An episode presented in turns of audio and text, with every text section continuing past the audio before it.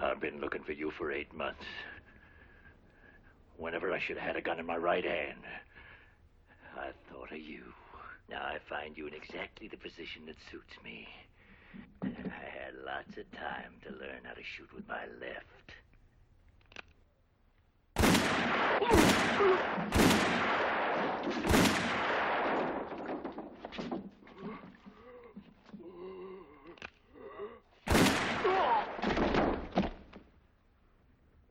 When you have to shoot, shoot, don't talk.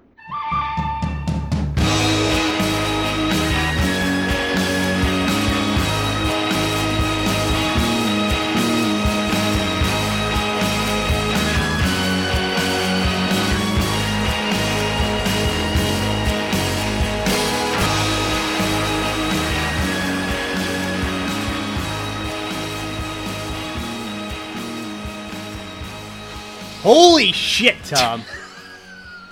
What? I didn't Episode fifty. That. We're here. I know, I know. We did it. This is pivotal film. Um, I'm Tom Nolan still, after I'm, fifty episodes. I'm slowly becoming something else. Transforming. Morphing away. Yeah. Yeah. Like a Tommy Knocker. Tommy Knockers transform? They're just cats, right? Uh, yeah. We're, no, I, we have to save that, the Tommy Knocker conversation, for a couple weeks from now. I'm Mario Ponzio. And apparently, according to Variety, Matrix four is a go. Oh, man. Yeah, four hours ago. Break that news. Somebody texted me about is, that. Is Keanu Somebody in? Te- Keanu's, Keanu's in. Carrie, Carrie Anne Moss is in. I need to expand this to look at it. Carrie Anne Moss is in. And uh, Lana Wachowski. I, is the other Wachowski not going to be doing it? I don't know. I don't care no about... No Lawrence Fishburne, though? I don't care about Matrix. No, he's too busy doing those John Wick movies. Like, Keanu's like, no, I'm in... John Wick, you can, you can, and then Lawrence is like, I can't. I think do that. I am John Wick. Yeah. No, even though I'm not, it's not my character's name, I'm pretty sure that I'm John Wick. Just, it does not. Oh, it's well, just one of the bad. Wachowski sisters. Um, do they go by sisters or siblings? I don't know. I don't know. Siblings, siblings. Or sisters, however they prefer. Um, and, and Keanu Reeves and Carrie Anne Moss. But anyways, somebody texted me about that, and to be honest, I don't give a shit. Well, I'm glad I we're going. I'm glad we continue to go backwards in in, in film culture, and we're going to have another sad, Little Women adaptation, the, and we're going to have yeah. another Matrix movie, and we got the No Time to Die announcement for the James Bond movie. Uh, I'm sure that's going to be okay. There's no time to die.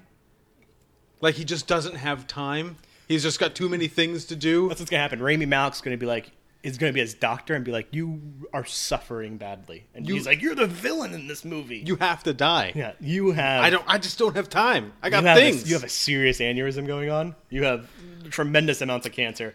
You are in, going to be living a miserable experience. It's the transition from the James Bond franchise into the uh, Neil Gaiman Sandman franchise, where he just chooses not to die. And then Dream comes in at the end, played by Joseph Gordon-Levitt, and the whole thing just, you know, is a big mess. But uh, yeah, that's exciting. It's exciting for this new, this new I P crossover that they've developed. But more exciting is uh, apparently Andy,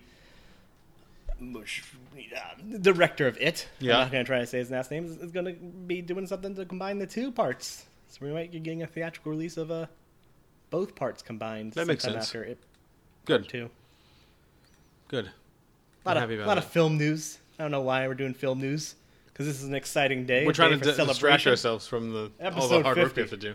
Episode fifty. Yeah, and so I guess for we we needed a special beer for episode fifty.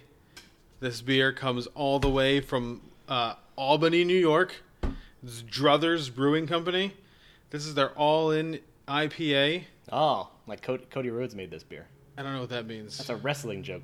Oh, okay. The first pay-per-view of what would become A E W, the big competitor now to W W E, ah, was called All In. Excellent. Their upcoming pay-per-view is All Out. Mm-hmm. One year. So it's just, that's the end? All In and then All Out? No, I think, I don't know, maybe they're just going to come up with different, like, fun ways of saying it. Their second pay-per-view is called Double or Nothing. Yeah. And then they just kind of, then they just call themselves Fighter Fest and Fight for the Fallen. Well, that's stupid. Um, let's open this. Let's burn W W E. Uh, so this is the last beer We're not from... taking Saudi blood money. Okay. This is the last beer from the series of what was in Tom's fridge. I went to Lake what? George, and uh, and I and I drank a bunch of this, and I was telling Mario about it. It's it's not re uh, writing the the history of the I P A, but I, I found it to be a supremely enjoyable, workmanlike, steady, steady beer. However, it is recreating the wheel. I don't. I don't think it is. No, it actually says on here. It gives directions to how to create a better wheel. Let's uh, dink this. I like. I like the sound of dinking glass. I drank that weird. Yeah, it's not reinventing the wheel because it doesn't have a tremendous amount of flavor. I, I do have a sea hag on the side that isn't isn't helping the fact that sea hags that hot bomb, and this is a I don't know. It's good. I, this I, a six.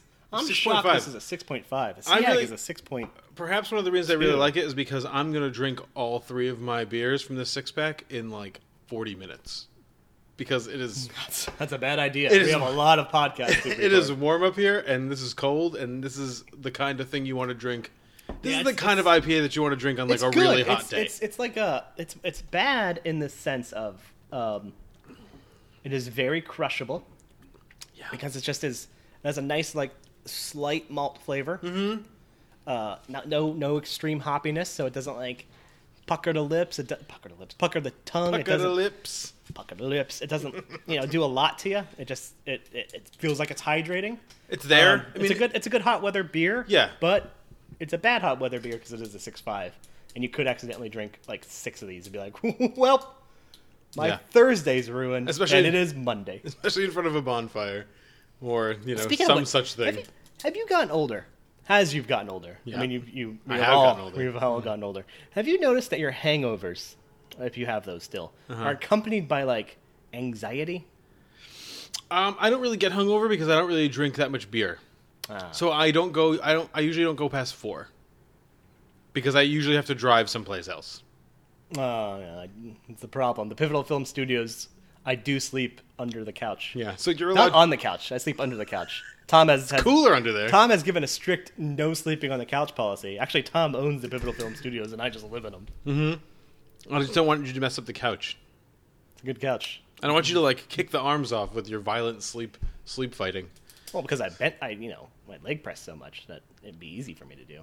Ladies, yeah. Watch your watch your footboards. Speaking about kicking or punching or putting dents in the car doors, yeah. Extremely violent. Dents in car doors. Uh-huh. Such a small man creates such a large dent. Yeah. We saw a, a film finally. Well, Tom saw it about three years ago, and I saw it uh, Sunday. Oh, you want me to say the film? It's a Once Upon a Time in Hollywood. All right, what's the matter, partner? It's official, old buddy. Well, it has been. On August night and the leaves hanging down and the grass on the ground. Here I am, flat on my ass. Who, who I got living next door to me? I'm Sharon Tate. I'm in the movie. You're in this? That's me. I play Miss Carlson, the klutz. Oh.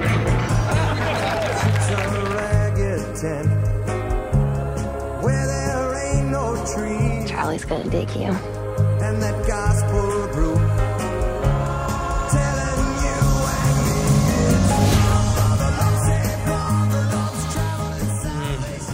I could, I could, I could taste that Neil Diamond. I could taste that hot August night up here in the Pivotal Film Studios. It also re- tastes a lot like the sweat and beer mixing with my beard. Neil Diamond tastes like malt and saline. Mm. That's a good taste. That's a good taste. Um, better than Tom Jones. Much better than Tom Jones. Oh my God, way better than Tom Jones. Tom Jones tastes I like you... blueberries and Foot Locker. La- like, like the, the store? Uniform, the uniform. Oh. The, the pinstripe. The pinstripe, he tastes like that. Yeah. That's an interesting taste, yeah. Mm. Neil Diamond definitely tastes better than that. Um, uh, the year's nineteen sixty-nine. Uh, February, where it's probably cooler.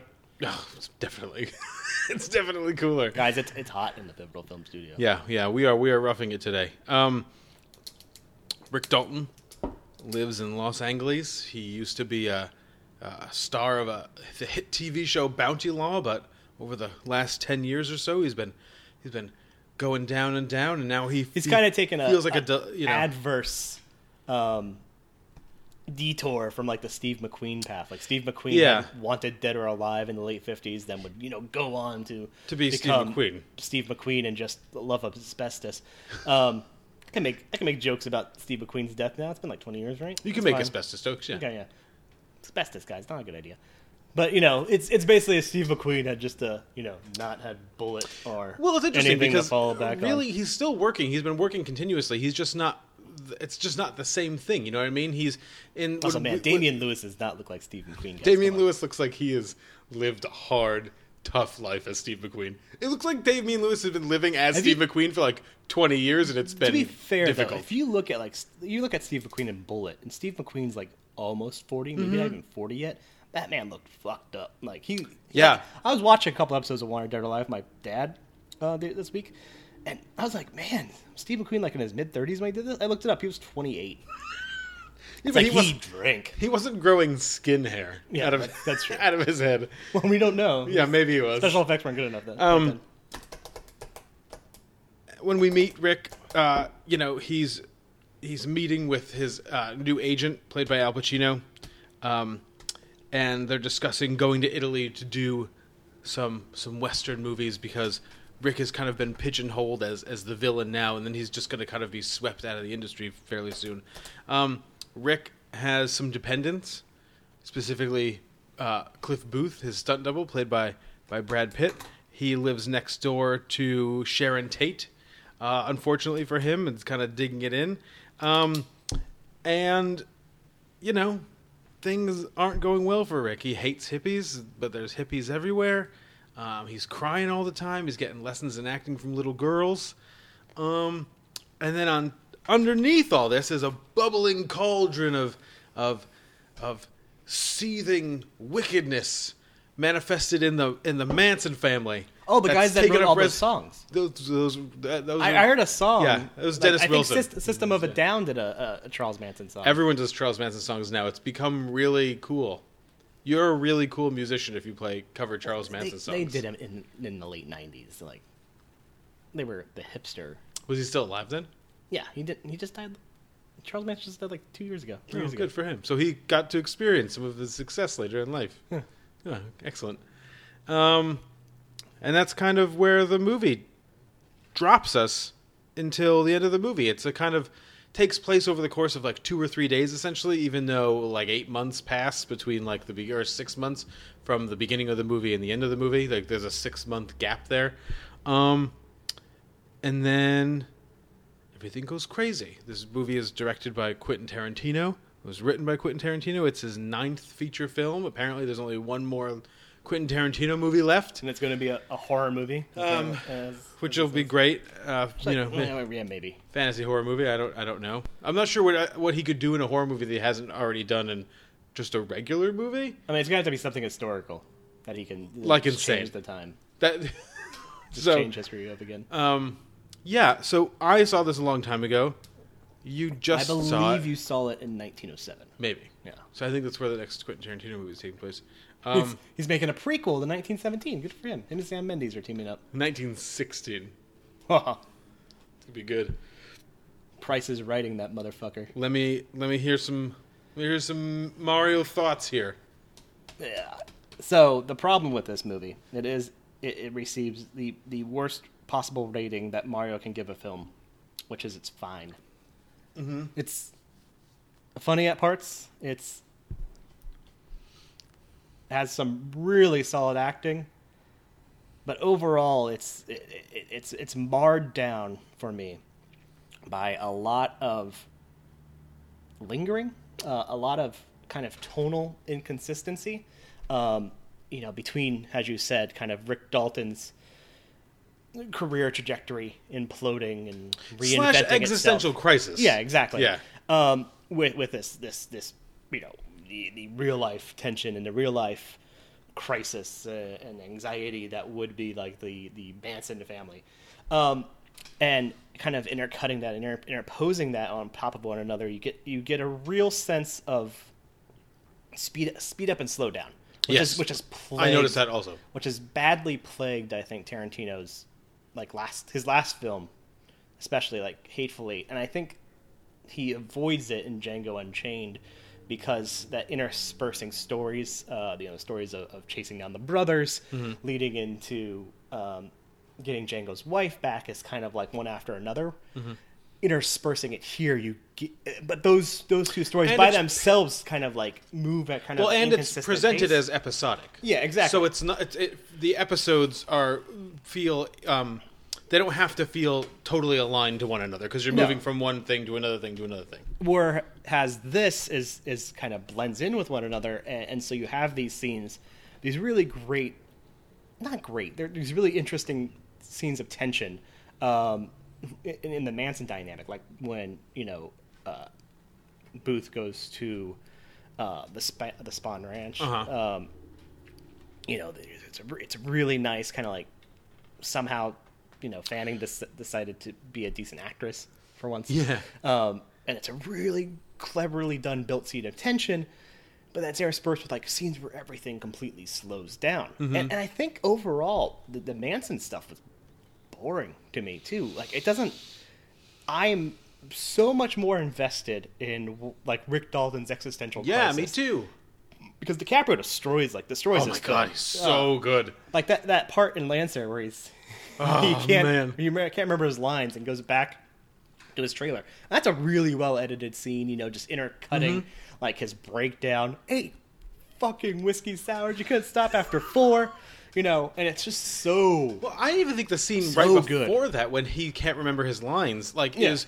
Really? So, like, it's the tension of the Spahn it's Ranch layered. Kind of juxtaposed with the tension of the fact that, like, he's sitting there on set, you know, hungover as shit, and he can't remember his fucking lines. And, and, but it's it's nice because, you know, it is it is such a layered performance. It, it does oh, feel like... It's as, I It mean, feels it's, like somebody who is having ex- difficulty remembering his lines while also trying to still act as this outlaw, you know, and that, you know, while still... Dressed as a hippie. Dressed as a hippie while still being Leonardo DiCaprio.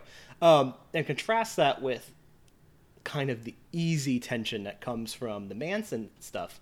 Um, it doesn't live up to the complexity of, of Dalton's kind of like yeah. crisis. Like I find, I, I'm not going to do this as a criticism of Brad Pitt. I think Brad Pitt's not given, I mean, a lot of people loved him in this. And I don't think he's given a lot tremendously to work for in terms of dimensionality.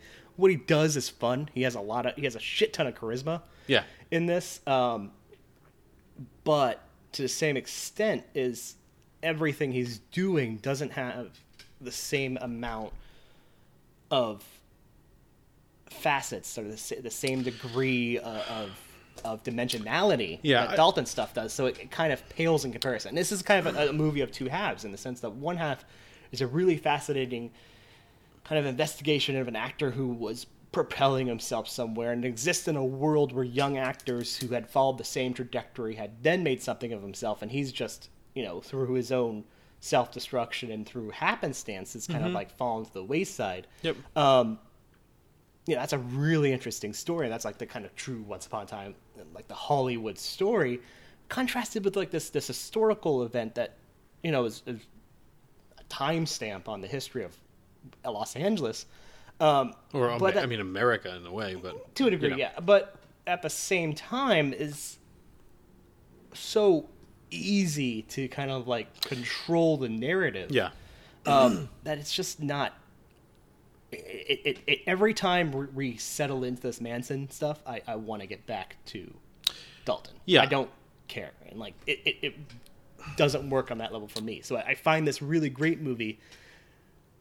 With this like hour of fat just like dumped on top of it, and I cannot even really justify, besides this kind of like investigation of the complexities or or, or the overall kind of world of nineteen sixty-nine Los Angeles, I can't justify this Manson stuff even existing in it just for the sake of it existing. It doesn't do anything to Dalton's story. He doesn't need it doesn't even need to really be there to an extreme extent. Like like you can get degrees of it, touches of it, but you don't need to have such a, you know, pinpoint exact large narrative there to reach that same kind of level mm-hmm. of uh, character complexity. It's interesting. I mean, that's the first time I've heard that take. And I think part of hot the, take, hot take, bam. I think part of the problem I'm having with this movie is that like I really don't know how I feel about it. I really like it. I enjoyed the shit out of watching it. But I'm not sure what I'm not I'm not sure what Tarantino intended in anything that he was doing. So I think there's an element of so I was listening to the uh, Bill Simmons was talking to Wesley Morris from the New York Times on, on his podcast about was just about this movie. And Wesley Morris was saying that, like, the unsayable thing is that, like, he went into the movie expecting to see Quentin Tarantino kill Sharon Tate. And I admit that I also went into this movie expecting, because I didn't read any reviews or anything like that. I knew that there was well, an alternate alternate I, history thing. I expected somebody to kill Sharon Tate. I actually thought it was going to be Cliff. See, I went into it expecting, like, Charles, like the entire Manson. Like, I expected, like, Charles Manson to be, like, slowly dissected. I expected him to receive. So you, you thought know, it was going to be like slowly the receive a spear to the neck. Did you actually? I know, I know, I understand. We'll get to that later. Did you actually expect them to kill Charlie? Charles yes, yeah, I did, okay. I did. I did. And so that's it. the other. So that's the other. I mean, I didn't. I didn't read anything about. All, all I knew about this was some of the controversy surrounding it going into it. Sure, I, sure. I, had, I had tried to stay, you know, blank slate. But I think it's it's a, it's a reasonable a expectation Paul Giamatti they blank check. Hit. No, that's after, not blank check. That's that's the. Never mind. No, he is in blank check. Is he? Yeah, the Freddie Muniz movie. Oh, is he? Or Frankie Muniz? Yeah. I thought he's in the other one with the uh, blue paint. Oh no! Yeah, what is? Yeah. Maybe he's in both of them. Maybe. Doesn't matter. It doesn't matter. Um, I know what you're saying. That's not the that's not blank check. What is that movie? All right, doesn't matter. Um, so I expected someone was killing Sharon Tate. That's what, just what I thought, and I think a lot of the tension from the movie that gets released at the at the like at the end. Big fat liar. Big fat liar. Yes. Um. Comes from the fact that we don't, we're not going to have to sit through Sharon Tate and her baby being killed. Um, so we're happy about that. So when Brad Pitt goes to town on three teenage Manson acolytes, it's very satisfying. Maya Hawke escapes. Yeah, Maya Hawke escapes. She just, she just runs she away, off. Which is very funny. Um, And there's like there is there is like it's it's not that's so, not satisfying to me though, like in the sense that I'm okay. It's satisfying. So I, because what I find what I find satisfying for me is so when they drive up, you know, you know Tex Watson and all that's kind of leading this this charge of like you know Charlie told us to kill whoever's there, yep. and like really feeding into that that Manson manifesto, mm-hmm. and then um, who is it? It's a uh, the the one girl, kinda, yeah. Like um, after they see after Rick they, yells at them, is it, it is Susan. Does it act Susan Atkins? I can't remember if Susan Atkins or anyone off the top of my head. Just kind of goes, you know, off on this kind of like hippie diatribe. But and only after Rick Dalton into... accosts them in their car wearing a kimono and hanging and carrying a uh, a pitcher of of margaritas yeah. in his hands. Exactly, but like you know, like that was cathartic to me. Is like this like de-manifesting the. Um,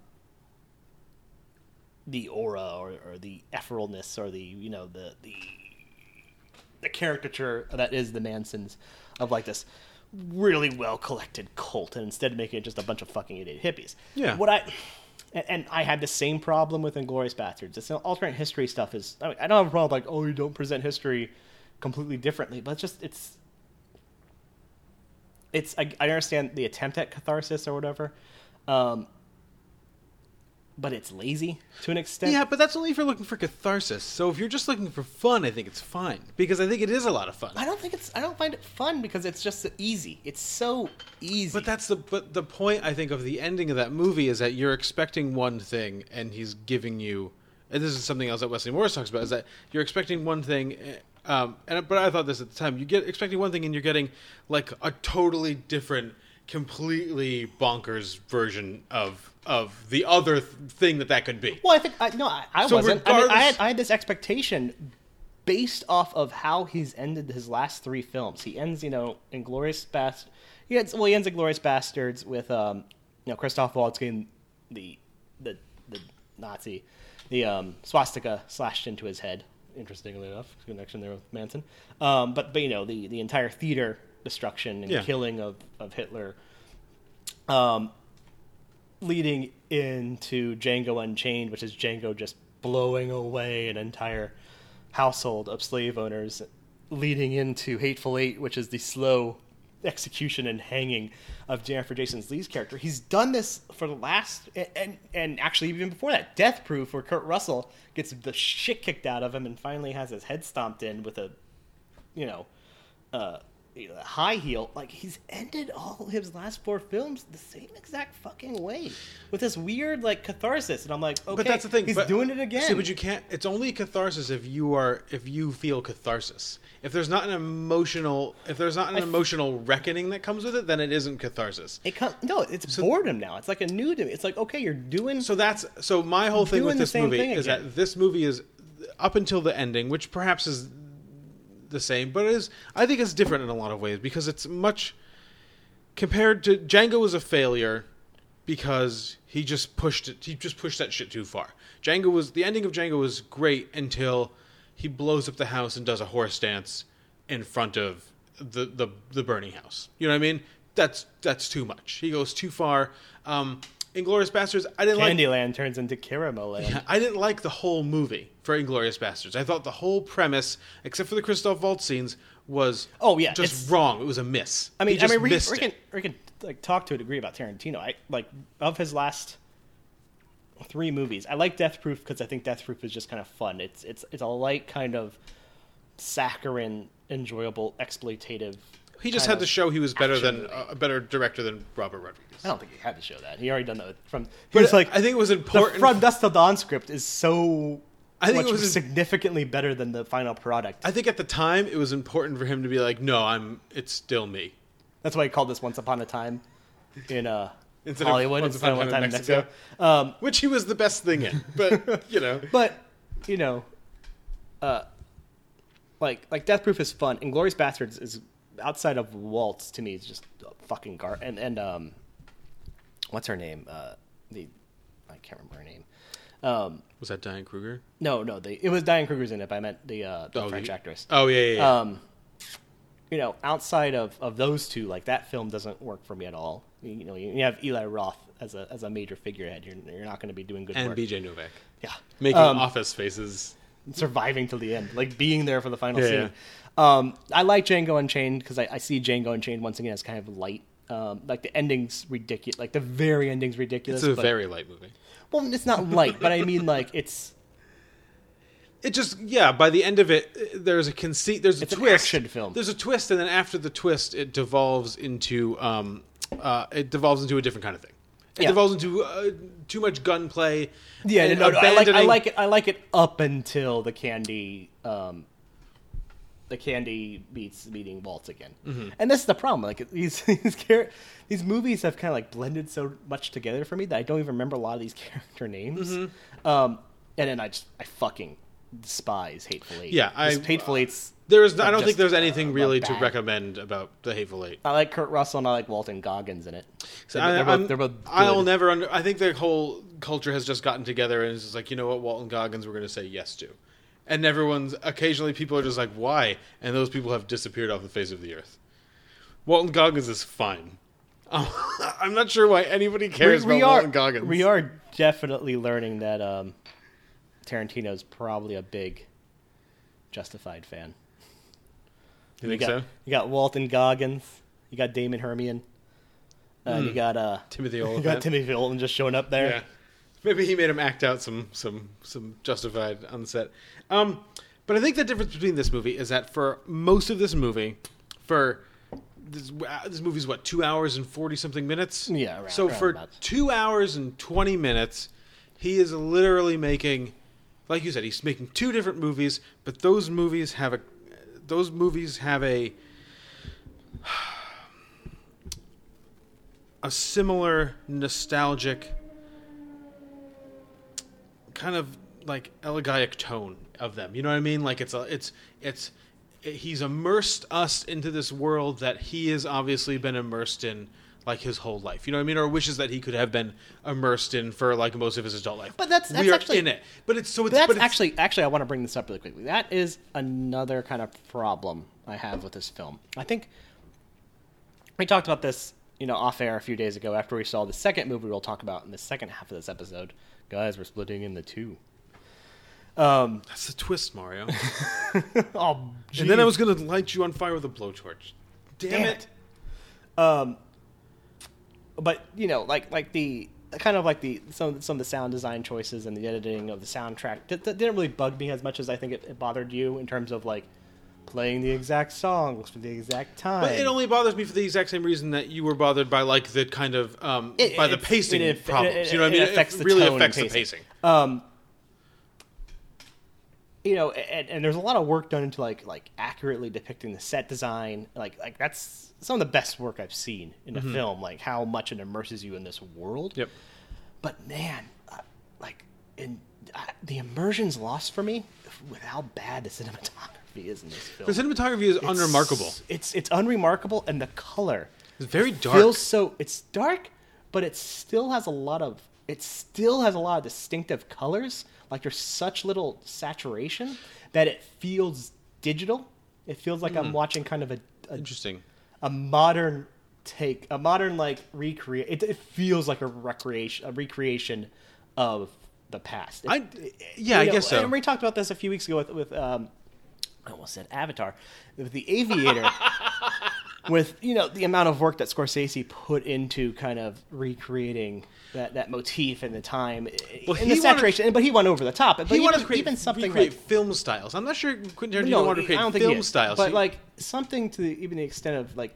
Lightly has, you know, the granularity that exists in um, Spielberg's Saving Private Ryan, or kind of the slow saturation, light saturation that's there in the Coen Brothers' True Grit, kind of gives you a sense of place in, in terms of a time of where the film exists.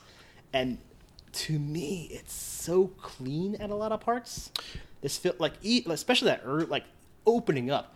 The, the the clear delineation of black and white footage, mm-hmm. and then like leading it, everything's so clear, clean, that it, it, it takes me out of it. And, and like when you're so authentically creating a world in its time, you know, and, and, and trying to do that work, even when the footage is meant to be of the past, for it to be so clean, it's just such a weird uh-huh. choice that, that that once again works to like.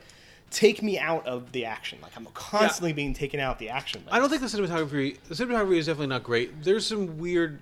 Um, there's some weird lighting choices um, on the in, uh, in in many of the interior um, shots, especially regarding Rick and Cliff when they're in like Rick's house or they're in the restaurant.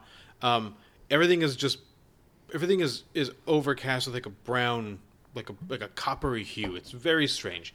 Um, but I think to that end.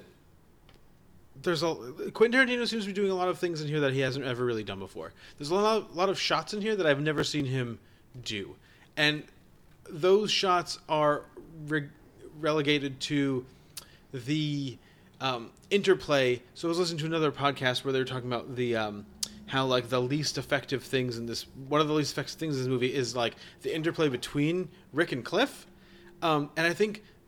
I think Quentin Tarantino had a problem with that too. I think he had a, a problem conveying visually um, the emotional relationship between these two guys. So we get a lot of weird shots, like when he comes out of the restaurant and he lights up that cigarette.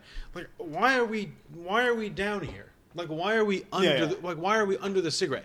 There's that. Even when they come into the restaurant, like, there's that kind of like they come in and they're like. like almost like pushing into the restaurant, and he kind of pushes in a little on him. It's like, why is this so forceful? Like, it's not whatever reason could he could have for doing it that way is not echoed anywhere else in the movie. You know what I mean? I think it's Rick. You could say it's like, oh, it's, maybe it's Rick trying to own the room, but Rick clearly doesn't own the room. Like, he's stuttering. Right after that, he's not owning the room anymore. You know what I mean? He's has stopped owning the room. And nothing, so and it's nothing not like suggests it's a, a, an attempt to to command the room, like in terms right, of exactly. So why why make these shots? I think there's a lot of. I think one of the things I really enjoyed about this movie is that for Quentin Tarantino, aside from the ending and aside from like the alternate history stuff, there's a lot of new. There's a lot of new things happening here that seems like he's just like trying some stuff out to just kind of like get under. He's trying to get at something. I think my problem with this movie, which again I really liked, I enjoyed a lot of it. Um, Leonardo DiCaprio fucking kills oh. it, kills it. I think I think everyone given something to chew on here is doing really great work. Yeah, even like Kurt Russell is like fairly effective as just a narrator later, and you know as the head stuntman guy. yeah. um, Randy. um. I'm not sure what I'm not sure why he's making this movie. And I've heard every take under the sun about why he's making this movie, that it's it's about his like creative mortality, that he's siding with Rick and he's anti-hippie, he's anti-change in culture, that it's like a very Republican movie um, in the sense that it's so anti like left-wing mentality here. Um, I've heard every, you know, we've heard we've heard all the problems about like the misogyny, the Sharon Tate not getting enough lines, and we I want to talk about that before we leave, like the Margot Robbie Sharon Tate thing, which I think is fairly effective in dealing with. She works as a motif. Well, no, and, and I think that's all she's meant to be. Yeah, I think she's, she's supposed to, to represent like the alternative to what Rick's life is. You know what I mean? Or the thing that Rick used to be. She's almost like a mirror. She represents the possibility of what, what yeah. could be. And an ease of and an ease and, of and, life and, that she, Rick just and, doesn't and Tate, have anymore. And Tate has become that caricature. Yeah. Like in real life of, well, and of that's, in a sense lost in Hollywood. Yes, and of, that's what I purity lost in Hollywood. And when they say was, they say that the Tate's murder is, you know, the end of free love. Right. And that's what I was when everyone was having all this contra everyone was saying like, oh, you know, uh, you know, she didn't get that many lines, she's being underappreciated, she's being disrespected. I was like, he's using her as a cultural artifact. He's like which is what we have allowed Sharon Tate to be. He's not trying to extract her from this larger motif of what the you know the American yeah, culture I mean, has decided that she is. But my pro- so my problem is all of these takes. There are all of these takes, and now your take included. I have I am further away now, which is why it was important that you go first with your opinion. I am now even further away from what what this movie is. It's a movie, so it's. All it is now is a movie that I really like. Well, we talk. I think, but we talk, that's. Uh, but part of me wants, with all the good things that are in it, with all of like the, the the positives and even some of like the really great things that are in it, I wanted this to be a great movie, and it's not a great movie. It's a very good movie that I am now, like I said, I'm now further away from. As the weeks go by and the more I think about it, I don't get any closer to it. I, the opposite happens. Well, the, my thing with Tarantino has always been I never go into a Tarantino film looking... That's my feet. I might be picking up the mic. Sorry. Yeah. Um, that's me rubbing my feet on the ground, creating some static electricity, fellas and ladies. Ladies, yeah. Um, I don't want that. I... We talked about catharsis earlier, and, and to me, all of his films have been... a catharsis to him to, to live out kind of the dreams of, you know, his, his childhood. Like mm-hmm. the, the films he loved as a child, the films he, he watched working in a video store, and all of them have been dynamically different in the sense of, of the type of feature they are. You know, this this kind of carries a lot of that kind of European comedy flavor of the nineteen sixties. A little bit, yeah. You know, like that kind of like, you know, like, like it kind of like is reminiscent of this kind of like sixties kind of like, Not, I don't want to say sexploitative, but to a degree sexploitative, no, those, like those, kind of travelogues. Yeah, those cool British movies of like, you or know. Even, or even some of like, oh God, there is this uh, like kind of erotic, like something called Lemonade, and I can't remember the name off the top of my head.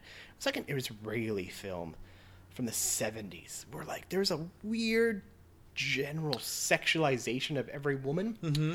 uh, but it's that's such an artifice to it. But don't you get and this? And this to me has that same artifice, so it kind of feels here's, like it, it's capturing a it lot is. Of this like lighthearted, like filmography of the sixties and seventies. I'm going to interrupt you. It seemed, and this is coming off of the bat. You know, Peter Fonda just died this week.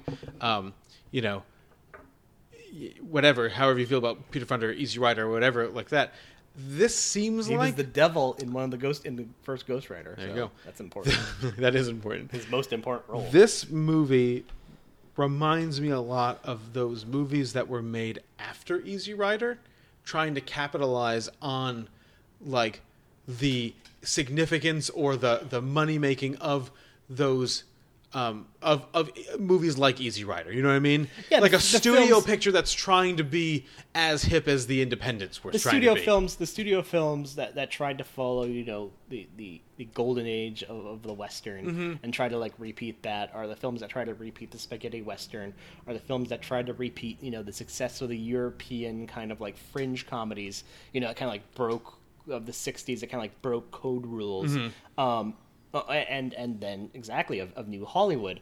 Um, and it is kind of like a take on that. It's it's. And it, I think it's kind of like a, a juxtaposition of of what a studio interpretation of that would be, but also kind of like what he Tarantino feels would be an authentic representation of that, that they were still kind of like timid to do, timid mm-hmm. to kind of like fully dip their toes into the water.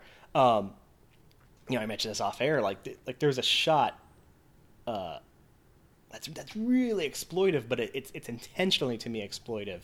Um, oh, you know, he's doing it on purpose. Like where Pussycat's leaning in yeah. the car and, and just like, right.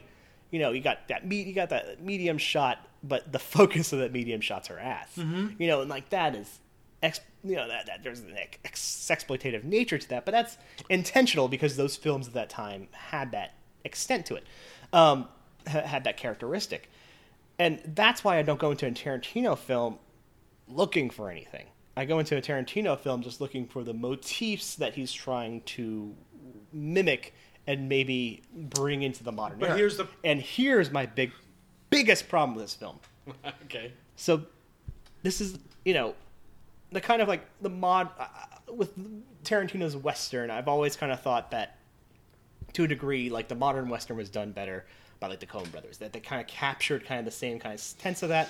But at the same time, True Grit kind of has a lot of like follies in its own self. Um, that it doesn't, that I'm like, okay, you know, maybe Tarantino has a better grasp on the evolution and, and the timelessness of, of the certain Western compared to um, like what the Coens did. And this was the movie where I was like, oh, but Paul Thomas Anderson knows how to fucking do the nineteen sixties and seventies better than um, Tarantino did. Because well, to me, I watched this it, and I was like, I'd much rather be watching Inherent Vice. Oh, yeah. Because Inherent Vice is captures all of the, like what Tarantino's doing mm-hmm. in a much more tight and interesting way okay. and, and captures it in, in a way that is...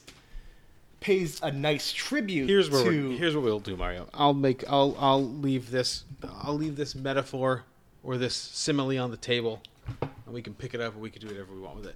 There's been a lot can of I, talk. Can I look at it? Can I turn it around? You can turn it around, like like Resident Evil, where I'm trying to look for the code. Yeah, exactly. So I can escape. Yep. The hunter. Um. To do this stuff well, you have to be, and he does it well. I mean, we're not saying he's it's no, but he does to, it well. do to dip you to, to do it masterfully, dip, maybe. Yes.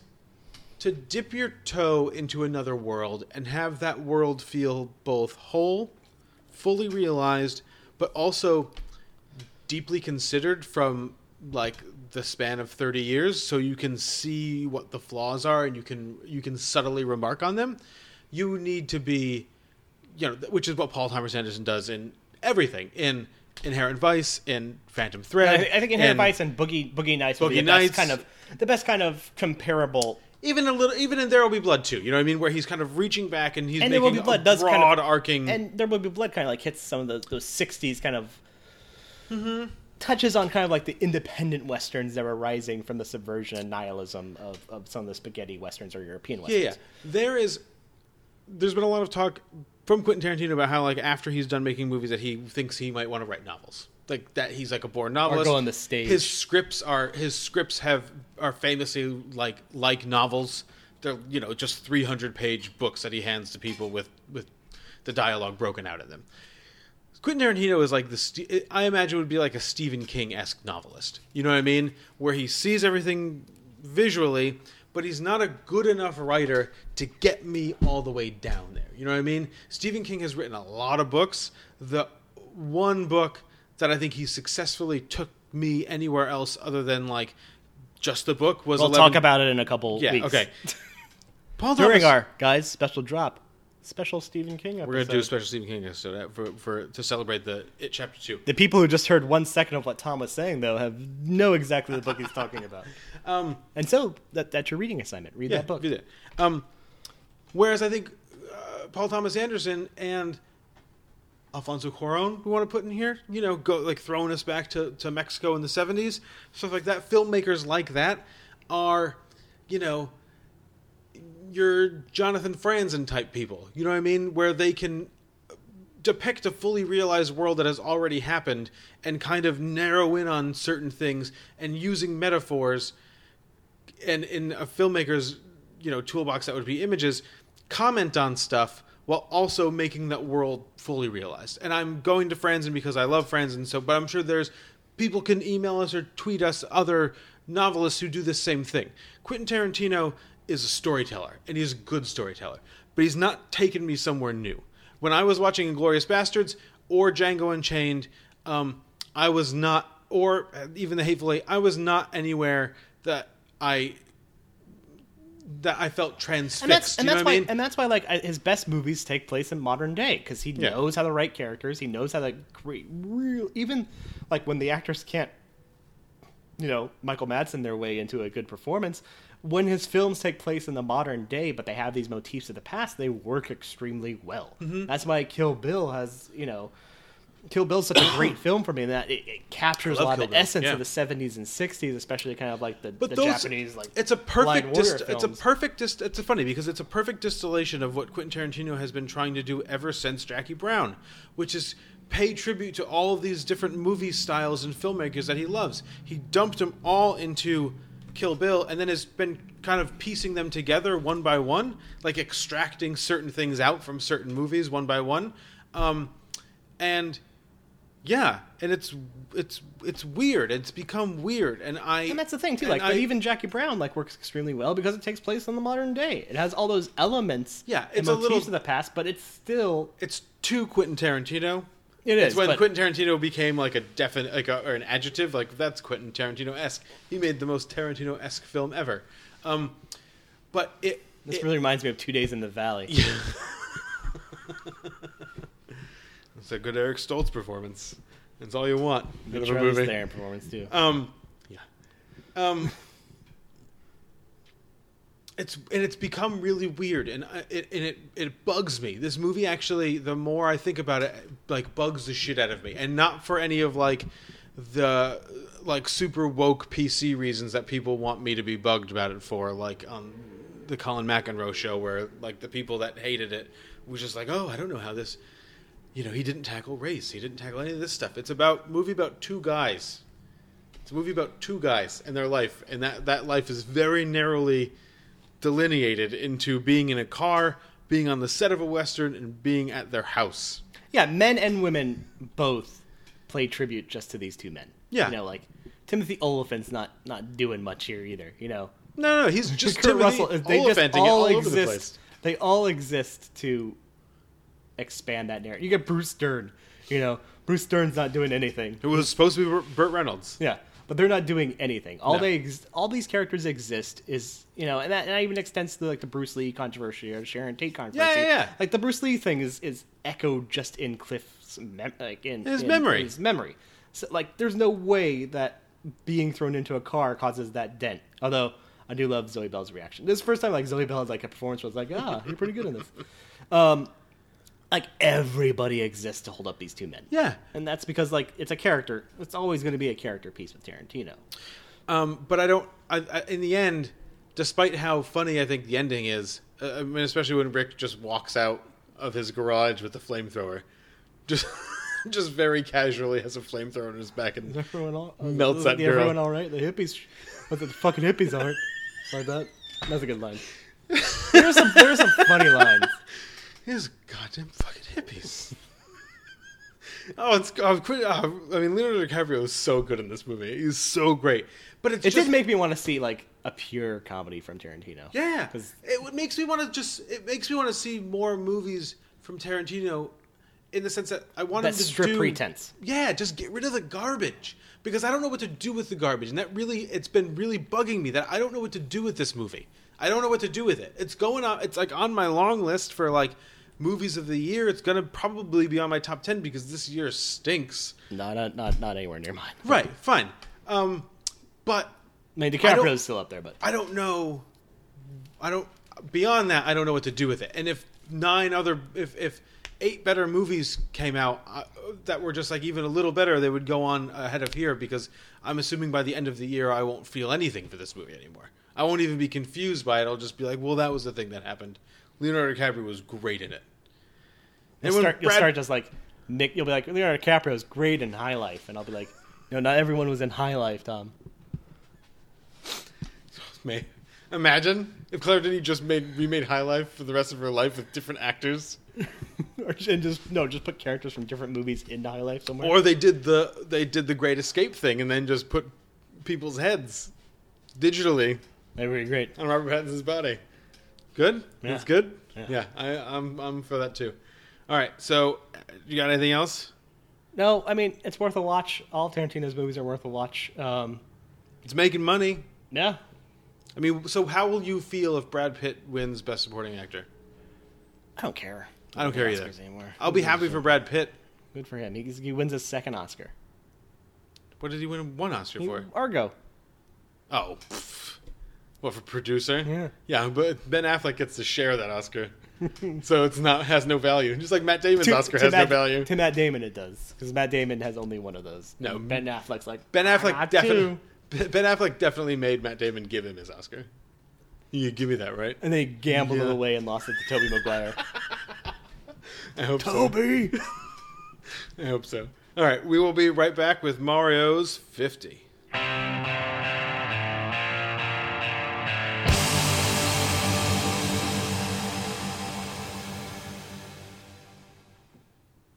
Film is an important part of connection to moments in our life. That is a hot take. Hot, hot take there, right? I've never heard it before. That film can be pretty important to your life. If only there was a podcast that proved this point. Weekly. Weekly. Without by, by weekly, I mean W E A K, not... Oh, W E A K. Mario, come on. Oh, you, you do pretty good. Sometimes I, I shit the bed.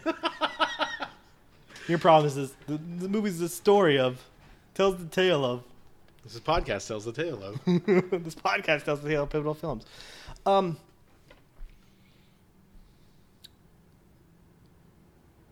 I think a lot of a lot of times in our youth, we try to connect to what our parents love to some degree. Some people do. I don't know if everyone does that. Mm-hmm. But I definitely did. Um, you know, way earlier in this podcast, we talked about Wuthering Heights. We're going to talk about another film way later in this podcast that were important to my mom. We just talked about Spinal Tap, and we're going to talk about other ones that like are my dad movies. Yeah. That he was just like, here you go. Deal with it. For me, my connection with my father in terms of film is strained heavily. In the sense that he is a, a major fan of the sports film and a major fan of what was the golden age of the cowboy movie, the, the clear delineated lines of the Western, mm-hmm. um, and even in, in the waning years of John Wayne's life. The waning years of John Wayne's life. That was nice. Nice little the wordplay there. Waning years, yeah. Uh, unintentional, but still, wordplay, ladies. Um... That had a clear line between good and bad. And those films never appealed to me. They're, even from a young age, there was something missing. A certain emotional complexity. They're a little staid. A little staid, very staid, very, very preachy. Um, very tired. So did they, he, like, open range? The Kevin Costner, Robert Duvall movie? No, he hated that. He thought it was too long. It was very long. Yeah. Um, but, you know, things like uh, movies even I like, like Tombstone. Mm-hmm. Like, he loved Tombstone. It has a very clear line of good and bad. Even even something as imperfect, hard X on that one, as, as Unforgiven, uh, he, he didn't like because it was too morally complex. Oh, yeah. Um, which I, I just don't like because I don't think it's that good of a movie. Uh I can't wait to have this conversation with you many, many weeks from now, and you're just like, son of a bitch. You walk in here, you're like, God damn it. I haven't seen it in many, many years, but I just didn't like it. But I also might have not liked it because Morgan Freeman dies in it. So, well, have to find thirteen-year-old Mario's... thirteen-year-old Mario... You have Mario. A diary entry? Like, dear diary, I did not like Executive Decision because Steven Seagal died. I don't like Unforgiven. Because Morgan Freeman dies.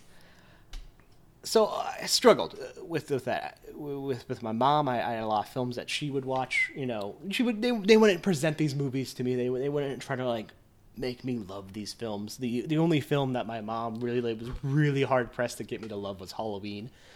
She may have slightly succeeded. Yeah, maybe. Only slightly created a monster of horror. um. But also, to be fair, the first story she ever read to me was The Legend of Sleepy Hollow. Talk about that being a, a good night story. Over five nights, just The Legend of Sleepy Hollow. Because she kept falling asleep? No, she just, just wanted to keep it. She She wanted to build it. She, she, perfect. Actually, nice stopping points. Yeah. No, I just I was I've always found the story boring. But let's continue. If you're five, you like the time and the history. But I always had a, a problem connecting that way because my dad always kind of loved the, the morally black and white. You know. Well, here, here's a really. When was when did you kind of figure out that film was like your thing? That film was going to kind of be like your connecting juice, like the tendon. You know what I mean? I mean, the first time I ever did a Best of the Year awards was nineteen ninety-seven. Uh huh. The first time it. So I was ten. No, I was eleven at that point. First time I ever tried to write my own sort of screenplay. I was nine. So it's always kind of been the first. No, we talked about this uh, with the Dumb and Dumber episode. Um, where we talked about Dumb and Dumber, mm-hmm. where, you know, uh, was there a Dumb and Dumber episode? Nope. No, it wasn't. We talked about Dumb and Dumber because of Tommy Boy. Tommy Boy. Yeah, the Tommy Boy episode. I was just like, you didn't have Tommy Dumber. You probably mentioned Dumb and Dumber a bunch of times, um, but. but Uh, the, the first year where film became important to me was in, in March of like ninety-three. So I was six years old. So you were always looking for this, and, this and, and joining. Like, it was, it was, it was always, it was, you know, subconsciously very trivial, very, um, flat, two dimensional. It was, it was, sure. It was a very clear kind of expectation of what I wanted. Yeah. But around the time I did around eleven or twelve, I remember my dad showed me, my dad was, my mom actually had me watch, it was a New Year's Day, T B S. Mm-hmm. There's, there was two movies playing back to back. Um, that was an interesting double feature, but the first one was Jaws, and we talked about Jaws mm-hmm. for very recently, um, and Jaws struck with me. Mostly because like that was I'd seen Jaws before. Mm-hmm. That was the first time I'd ever seen it unedited with mm-hmm. the, the, the shark exploding. It's the best. But then right after it, and this is I think this is right around the time that the film, uh, the television ratings had, had debuted. So mm-hmm. maybe it wasn't maybe it wasn't January first, but it was right like the day that the they started the T V ratings. It was a big important part for me. You know, T V P G, T V fourteen, and right after that was a T V fourteen showing of this film, because. You know, this this movie kind of skirts the line of, of it's an R-rated film, but you know, kind of nowadays it, it'd probably be probably be a P G thirteen. I don't know. There's yeah. like a weird it's, it's nihilism a weird to it that no, like it's, you, that you thematically definitely might be an very R, dark, yeah. But but but presentation wise, a yeah. a P G thirteen, and and my dad said this is you know my favorite Western. Um, and I never never seen this one. I'd heard about it, never seen it. He just didn't want me to watch it. He never shown it to me because he, he didn't own it, and it just he thought it was too long and it would it would lose my interest, and I was enthralled by it. Oh yeah, I was captured by it, and this was a four hour long presentation on television, I believe. Yeah, it would have had to have been right. I think it was actually I think it was around three and a half hours. It was, it was like a three and a half hour block. Uh-huh. But you know, save for a few moments of of things slowing down a bit, I was captured by it. And even during those moments of slow down. Something unspoken, something unknown, something mathematical to an extent kept me enthralled. It was a simple story, but had such depths of moral ambiguity to it. Had such outstanding senses of of standing in pure opposition to even its title that I could not help but from the first viewing, fall in love with it. Mm-hmm. It's a movie that, that I can't come back to constantly. You know, it's it's a watch. It's a hard, it's yeah, a yeah. long watch. But every couple of years, I find myself coming back to it, and my love for it growing and growing and growing. And, and it's such a, a quintessential film in the evolution of of cinema itself, and in terms of, of what filmmakers take from it. That I, you know, I, I very deliberately. Put this film at fifty mm-hmm. because it, it played such a pivotal role in my life and such a pivotal role, I think, in film. Mm-hmm. And this is the nineteen sixty-six Sergio Leone finale to the Dollar Trilogy, The Good, The Bad, and The Ugly.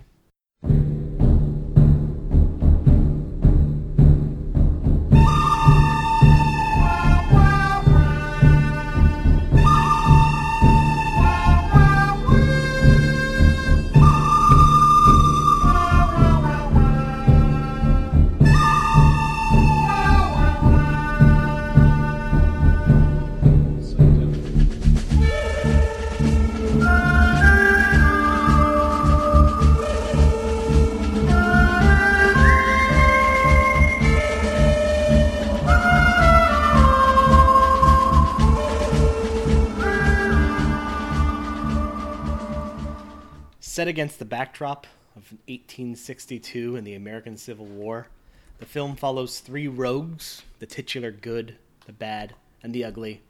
Although, you know what, Eli Wallace, you're not a bad-looking guy. He's not a bad-looking guy. No, no, no. I mean, he's ugly in personality, for sure. Is he eating a chicken wing when he jumps out that window? Or No, no, a nice, big, hearty chicken. Like, like I think a that's, a, that's a turkey leg. I turkey think. leg, yeah, yeah, yeah. Yeah, but, you know, like, he's he's he's sweaty. But Eli, Eli Wallach could get it. Yeah. Um, as they race through the New Mexico desert in a search of, of, of a cache of stolen Confederate gold mm. left by a dying, thirst-hungered man. Uh, after a series of, of death marches with a pretty solid like makeup effects. Like mm-hmm. Going back to that movie, the makeup effects on a dehydrated Blondie are pretty spectacular. Mm-hmm. It's like, you watched it and you're like, oh, he looks rough. Oh, Jesus. Yeah. Um, runaway carriage pursuits. No, not really pursuits. Just slowing down the horse. Yep. And uh, a shootout in an abandoned town. The three men descend upon Sad Hill Cemetery, where the gold has been buried in one of the nearly thousands of graves. Yeah. So many people died just in this spot. Uh huh. What happened? Like, this town had like billions of people in it. Yeah, they did not have the. They had must have had a housing shortage at some point because. Yeah. You know, there was not a lot of houses around there. Andrew Garfield and Michael Shannon were there building houses at some point. So I talked about why this was pivotal to, pivotal to me as a child and why it stands as, as number fifty um, from from a personal standpoint. But I, I keep coming back to this, and I keep trying to find out whether or not it's actually a good movie, mm. um, which which is crazy because, you know... Well, it's a upon classic. Its initial, it's upon its initial review. It's it's not met with, with significantly solid reviews. Um, it is the, the third film in the Dollar Trilogy, following, you know, A Fistful of Dollars and a few, a few dollars more. Mm-hmm. Uh, you know, Fistful of Dollars is made for basically pennies. Uh, I think Um, Clint Eastwood receives fifteen thousand dollars for that film, which is nonsense. Yeah, it's it's almost a shot-by-shot remake of Yojimbo. Mm-hmm. Um, it's you know it's basically Sergio Leone, Gus Van Zanting himself. uh, eh, but these films are, are such you know huge successes in Europe that he gets nearly a blank check. He ends up spending around, I believe, one point six million dollars, two hundred fifty thousand dollars of that going to Clint Eastwood, plus yep. ten percent of the U S gross. Just a, a nice early symbol that Clint Eastwood's a bone-dry, die-in-the-wool Republican. Which he used all that money to make to Play Misty for Me. And to buy a chair. That he would. Oh, no, and, and paint your wagons, probably. That he would abuse. Yeah. Play Misty for Me, paint your wagons, and to find a good acting chimp. Yeah, that's what you need. And for uh, Jeff Daniels' money, and uh, for was that what the hell, blood work or whatever? Blood work, yeah. yeah, yeah. Huh. I was so excited when that twist in blood work. By the way, I was so young, and I was like, I called that twist, and I was like, and I watched it back, and I was like, everyone called that twist. Well, I, I was a, a, a kind of pseudo Michael Connelly fan, so I was excited when um, that was going to happen, and then when I saw the movie, I was like, uh, ru- yeah. ruined. But you know, so so it, it it's. called the spaghetti western. It's it's the Italians, uh, the Europeans doing doing their take from the golden age of, of westerns, from the John Ford of you know, westerns, from the John Wayne, good and bad, clearly delineated black and white, the two kinds of men, mm-hmm. as you know the Tuco and later Blondie would sort of say it, that that, that morally defined um, structure of of what people are, the the dichotomy. Um,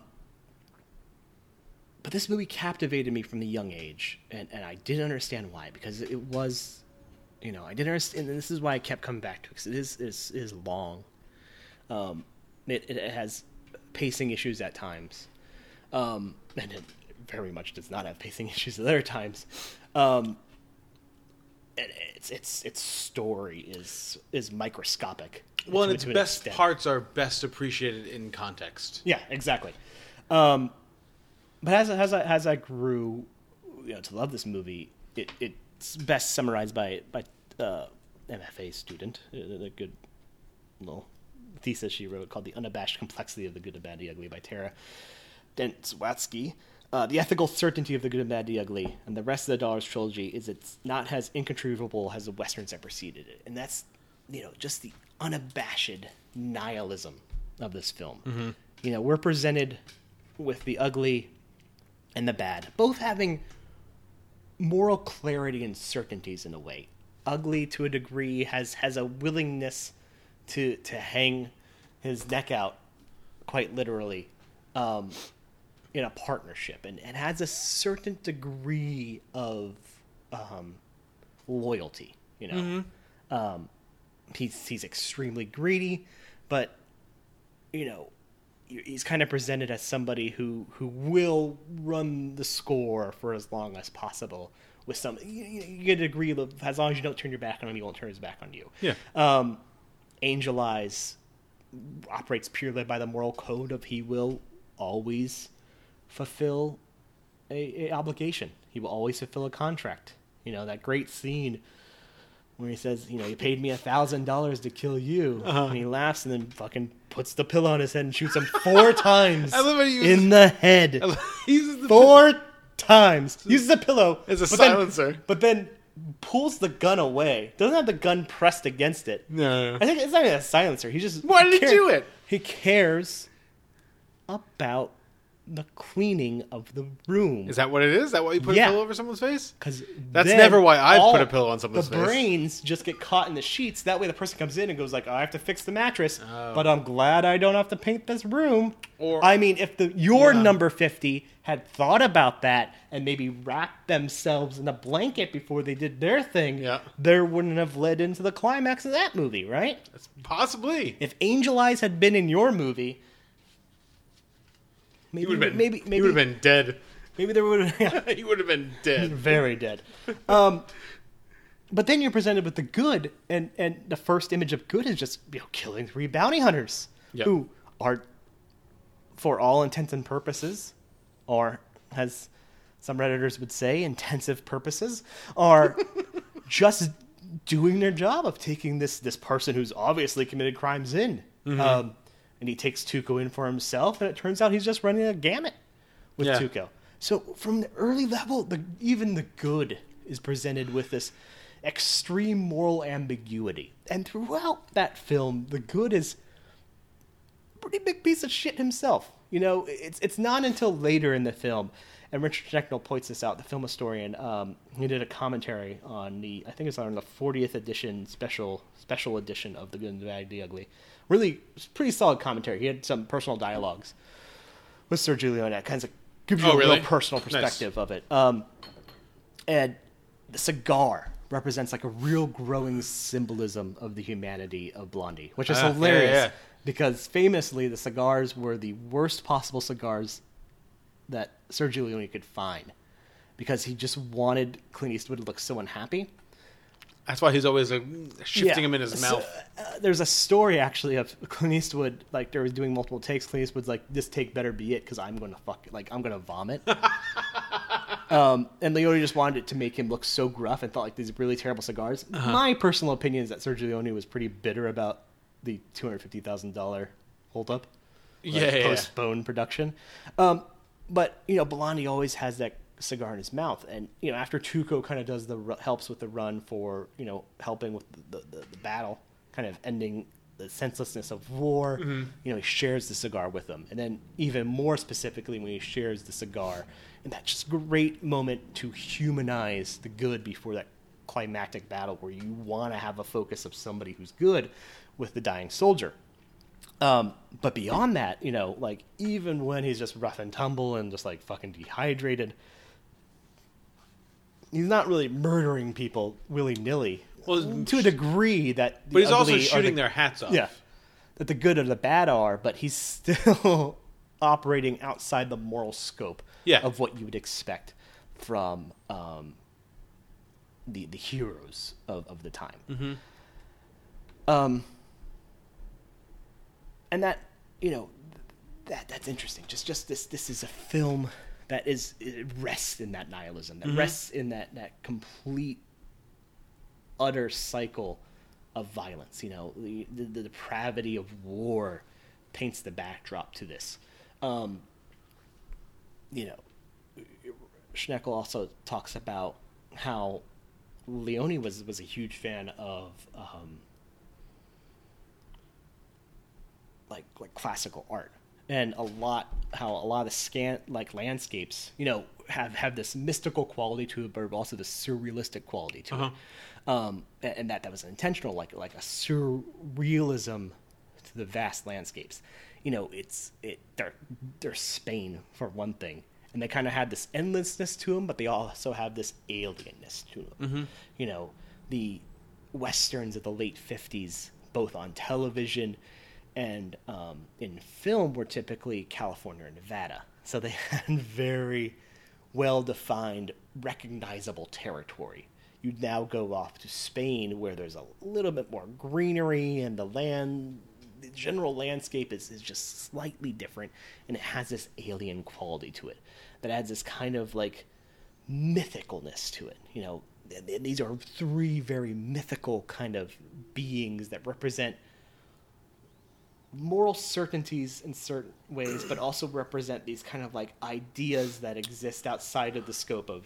Well, and you're also people. It's also fairly obvious that it isn't America, whether or not you know it's America or not. It just isn't America. No, why do why do all these Union and Confederate soldiers look Spanish?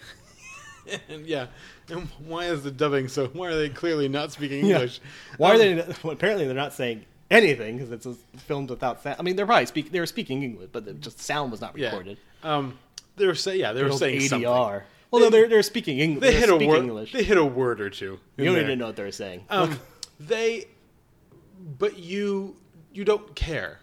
Yeah, because it isn't about location. It's about it's weirdly like about character, even though the characters don't move a lot through the course of the movie. Like there's not a, a ton of growth. It's you not know what I mean? Character. I think it's caricature.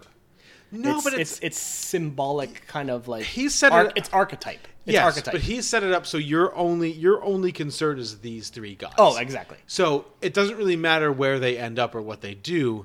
You are just You're watching the guys. With them, You're yeah. just it's just it's all about these and three all, guys, two, two guys specifically, and they all carry to them. You know, at least leading to like the la- like around the two hour and thirty mark, where you get a clearly delineated kind of like. Hero of the story just by Blondie's actions. They all carry with them a certain degree of moral strength and moral depravity. Mm-hmm. Um, you know, Blondie abandons Tuco, leaves him to die.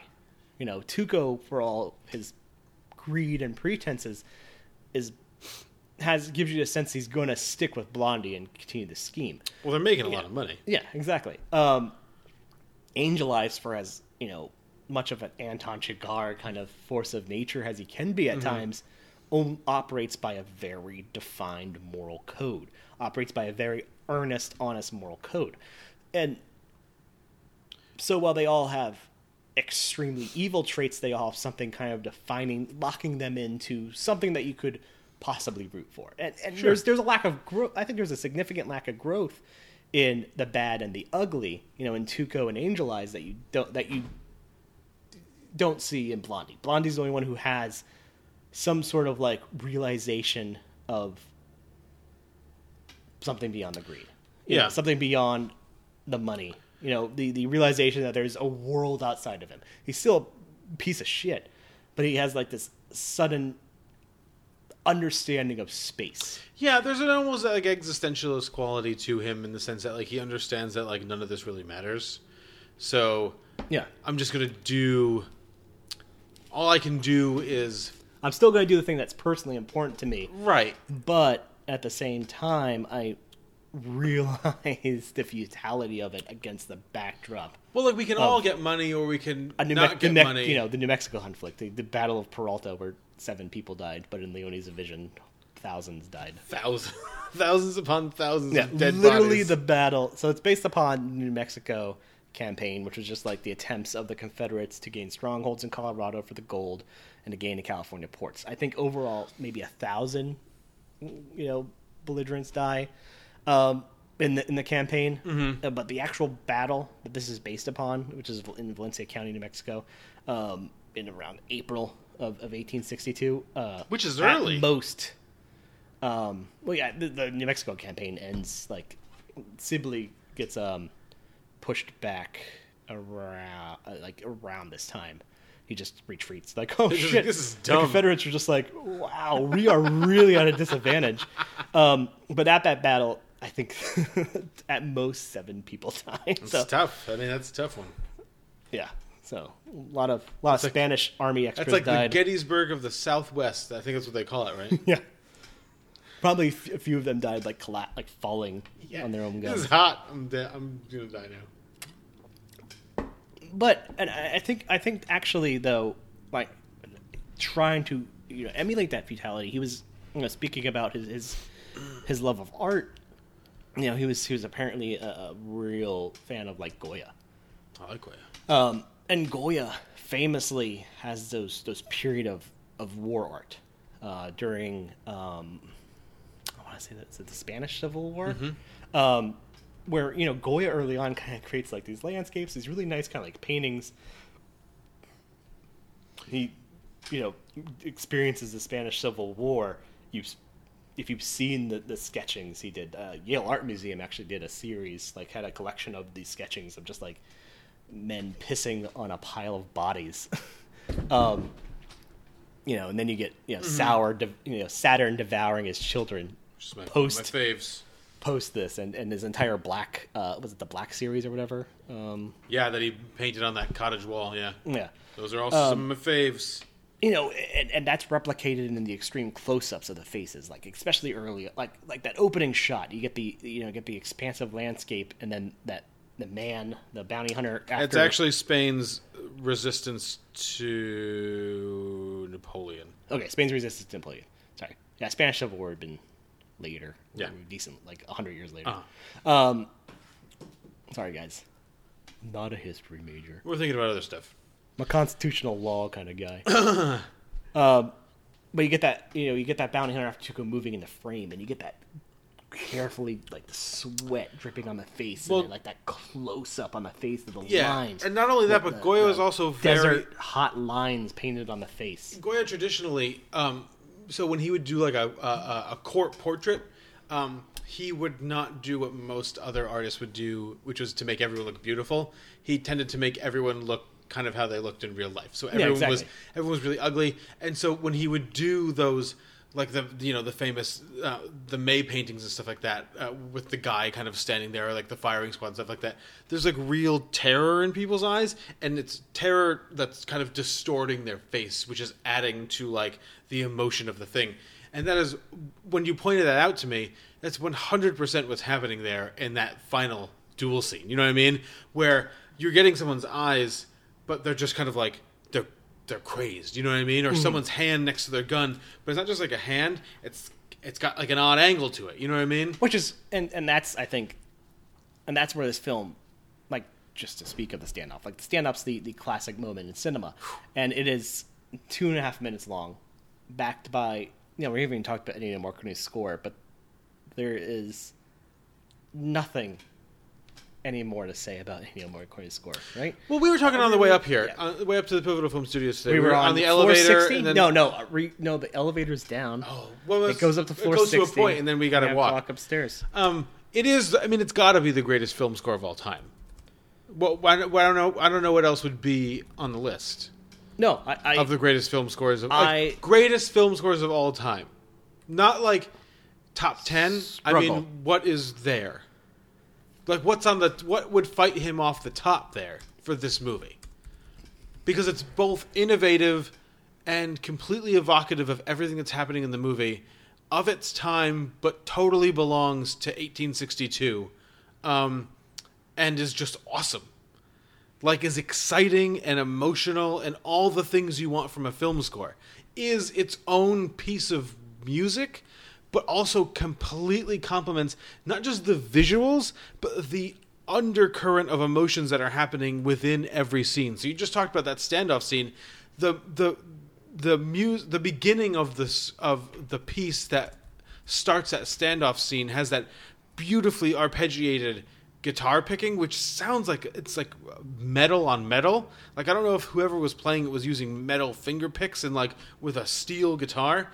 Um, But it is fucking brilliant. It is brilliantly conceived and brilliantly played, and it's amazing. And the whole score is amazing. I mean, compared to like Thoroughly Modern Millie and Camelot, it's fine, I guess. Is that what? What is that? Those are those are the ones that won the score for that year. Yeah, I mean, I assume this would have been considered an original score, not an adaptation. So, thir- Thoroughly Modern Millie. We should we should duck in a Thoroughly Modern Millie piece right here. Here, we'll stop.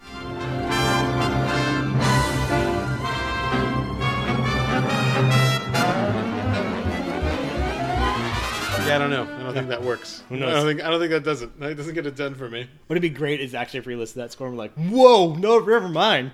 Holy Thor- shit. Jesus. Episode fifty is a thir- delete thir- Thoroughly Modern Millie episode. This entire podcast. Thoroughly Bonus. Modern Millie. We're going to go shot for shot. Bonus podcast.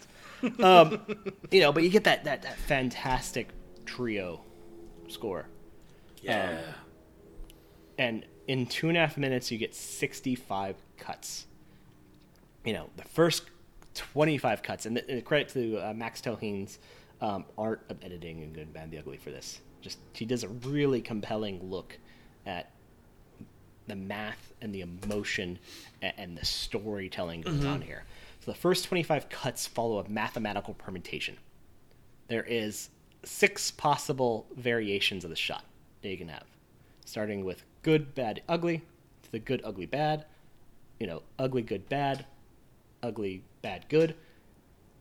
All those shots follow that permeation. Mm-hmm. Like, every single permeation of that shot is there. Mm-hmm. At the same time, the eye light cuts are all abundant, you know. Every time you see a character shift their eyes, you cut to where their eyes are going. You begin with that nice wide establishing shot. You go into a medium shot, like that, that medium over the shoulder, into a medium face. You know, then you get into a close shot and the extreme close shot of either just the eye, like eventually into the eyes and just the gun.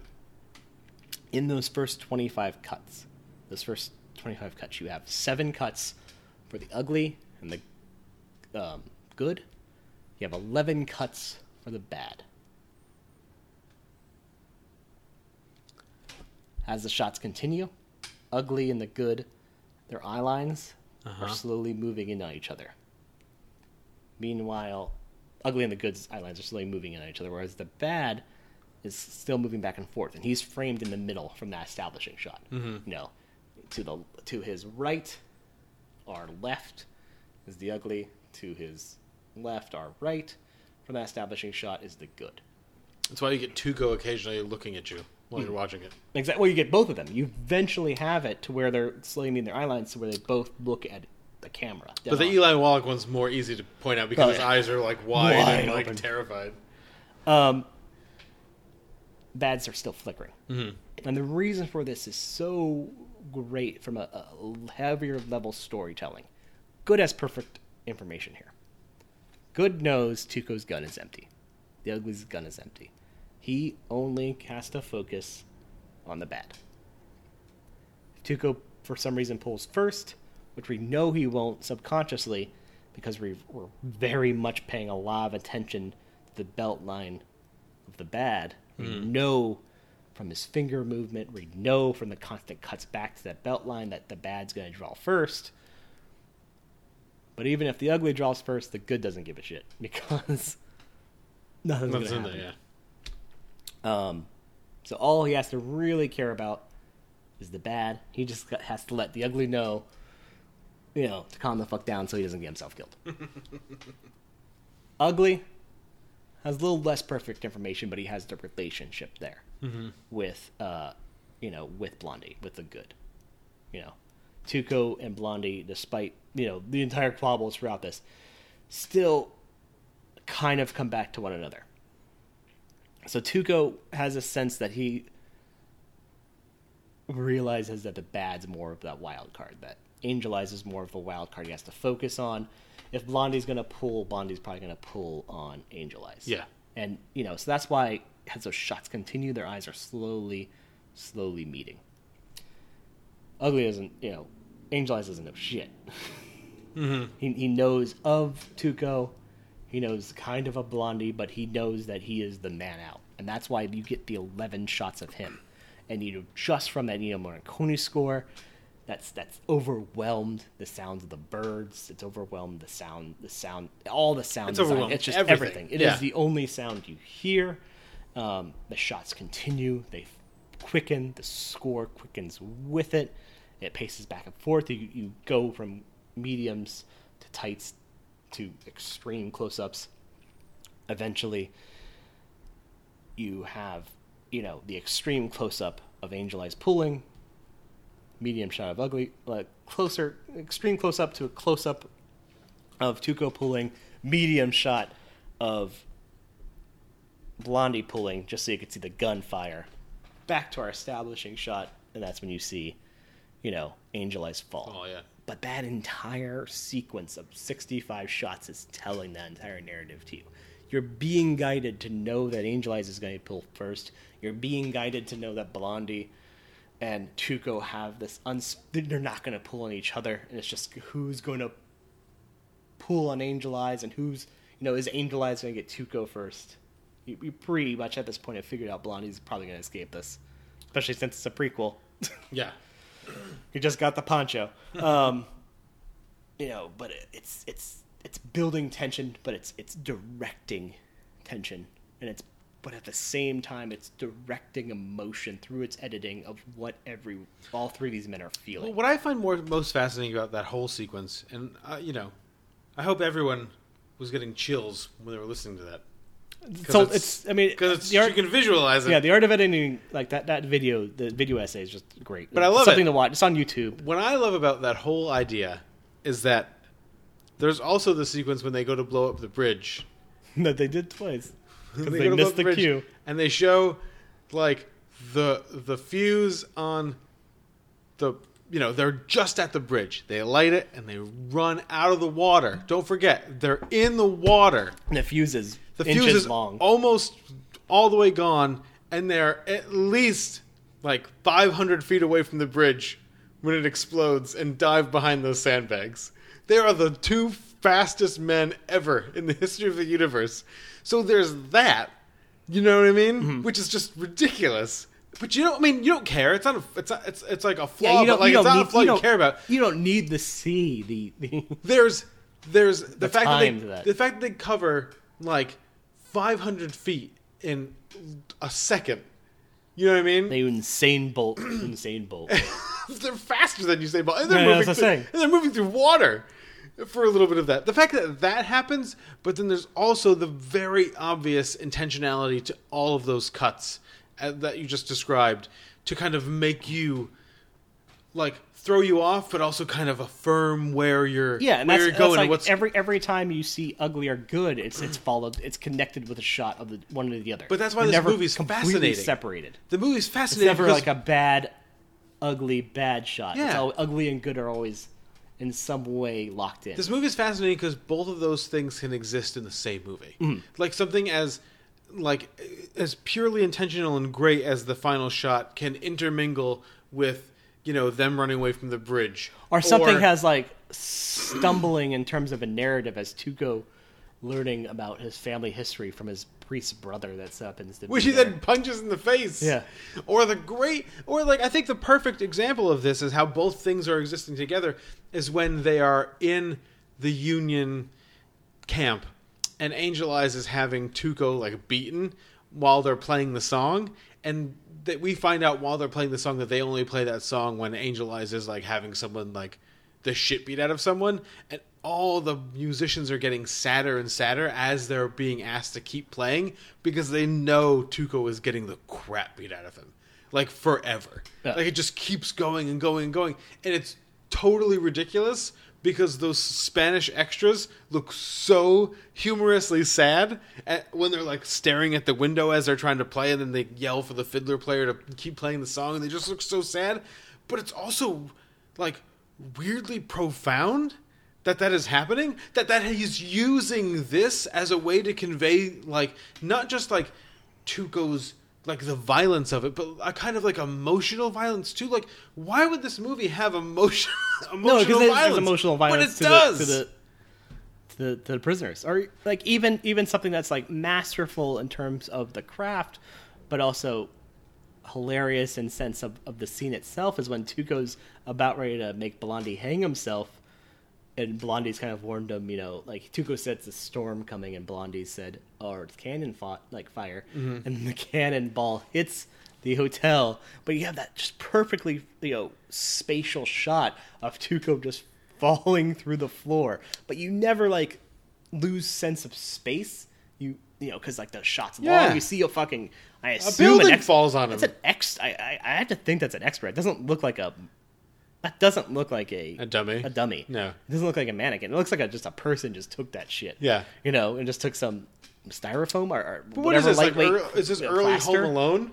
Yeah. Where like. You're... You could just, anything can happen to you. You just live. A building fell on him. He's not even like really bleeding that hard. He just hard. pushes it off of him. It's like, oh, and he looks man. up and is like, oh no. And it's silly, but it's so spatially sound that you never like lose. You know where you are in relation to the hotel, and you know when you look up that where he's the eye line is matching perfectly yep. where Blondie was going to be hung, and that is just, you know, somebody who's locked in on the craft, somebody who who's has a, a pretty solid vocabulary of Japanese cinema from the, one of the masters. I well, mean, yeah. we're not going to talk about that director ever again. Um, Sadly. Yeah. We're never going to talk about Akira Kurosawa ever again.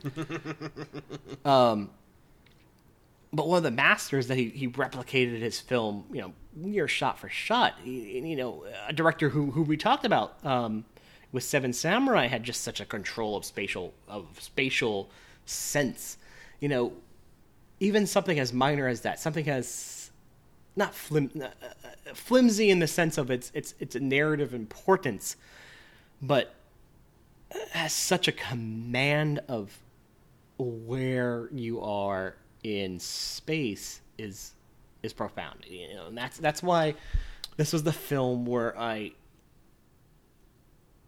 you know, going going back to why it's pivotal for me. Like all of my you know, movies, I, I connected with. Tried to connect with my dad just didn't work because they were just so, and I repeat this word over and over again, like saccharine. And I don't know if saccharine is the right word, but they they had an ease to them, and a, they were boring in the sense of how obvious they were, and mm-hmm. how, you know, paint by numbers they were, how much they lacked any sort of craft to them. They were the quintessential studio production, um, the quintessential story told in the very most obvious of senses.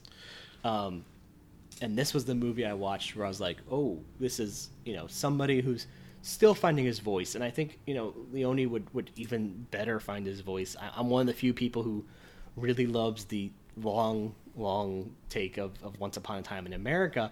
He would he would better find his place in in in terms of establishing a voice, or in terms of establishing a sense of control later on. Mm-hmm. Maybe, and especially when he's broken free from the constraints of needing to make something that was just a moneymaker. And that's mm-hmm. what Good and Bad and Ugly in the end was. It was just, you know, meant to be that kind of moneymaker trilogy finale. Mm-hmm. Um, you know, he turns down making a sequel decades later of Tuco, you know, trying to get his money back. And Clint Eastwood saying, I'd narrate it. Joe Dante was going to possibly direct it. Oh, gosh, Jesus. Could you imagine that? Um, Maybe Mick, but it's it's Mick, somebody Mick it's somebody who has such a, a command of of space, but it realizes at the same time, like, it, it carries, you know, and, and like that's why the three-star review maybe that Roger Ebert initially gave it, even as a thirty-one-year-old film critic, the year after he started his professional career, like you could see in the sense of of the flaws and, and seeing the sense of why you could initially on a first viewing see this as kind of like a fun movie, but not like a piece of art. But as you experience it more and more, you have the truest sense of, of the art it is. Which is total horseshit. Like, I mean, I can totally imagine like thirty-one-year-old Roger Ebert being like, this is, this is not for me. This is for a lower class individual.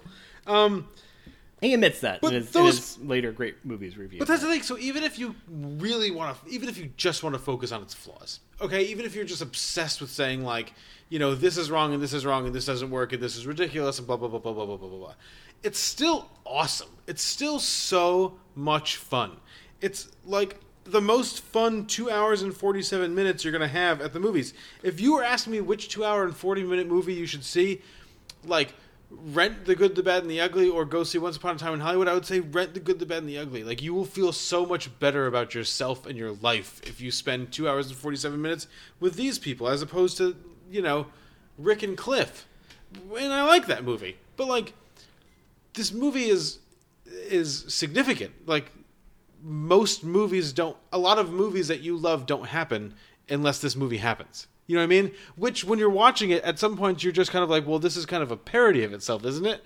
But you just have to realize that, like, they did it first. Yeah. You're just, like, you're, it's a reflection of every other movie you've seen that does it's all like the seeing, stuff that this like does. It's like seeing Airplane and saying Airplane's a parody of Scary Movie two. But, like, to the nth degree. Yeah. Um...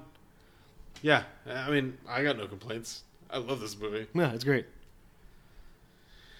I could cut like ten minutes off of it some some places, but you know what? But, Whatever. But where I mean, where would you cut them? Because every scene that you would think that you would want to cut, like, you know, when they're in the monastery, that scene, that stuff takes forever. I'd, I'd take like a millisecond or two off of establishing shots here and there, I guess. No, I love the establishing shots. I love my favorite establishing shots. I know, like, Brokeback Mountain levels of, of establishing shots. Yeah. Jesus Christ. My favorite... Ang Lee. My favorite shot in this We've movie. We've talked about that before, right? Yeah, many times. Like, this is a good contrast to Brokeback Mountain of, like, these are good establishing long shots. Brokeback okay, Mountain. We don't need seven establishing long shots. But they're doing two different things. No, so they are. This but... movie is doing it to show space, like you said. That movie is doing it for to, to emotional reasons, to, to establish, establish an atmosphere and establish yeah. a tone. So, yeah. But then it continues on after it's established that tone when it doesn't need to do it anymore. Well, there's like a long... So, the, I mean, every establishing shot of the mountains I've I, I've kind of decided, especially coupled with the score... is, I think, representative of a longing, especially because that's where they started. Wait, I can't remember that score. Bow, bow, bow, bow, bow, bow. It is it. Is it? Playing, yeah. Oh, I I wrote a song based off of it. Um, it's uh, it's it's representative of something. You know what I mean? This isn't necessarily representative of anything. It's just setting up where the hell, where in this weird space and time you this are. This mythical land yeah. is not the American West. No, that, but something else. But it is the American West in a way. Yeah. So, I don't know. It's probably more represent, like representative of what the American West is than the Westerns that preceded it. And that's why, you know, after this is created, they you try to get the nihilistic Western. And some people succeed. Um, some directors succeed. And one of those directors we'll be talking about in my top fifty, uh-huh. who I think kind of takes what Leone, the groundwork Leone creates and just explicates on it. To, to the nth degree, but uh, well, yeah, he just pushes the boundaries of, of uh, the overall feeling that is permeating throughout, you know, these three movies. Um, but yeah, there it is. We're, we're doing outro. Is uh, I don't think we have to do an outro. So yeah, I guess the two. So um, we'll be right back. We'll be right back, and uh. With, a, with another new movie to talk about, and, and my number fifty. Yeah. So we'll see you in a little bit.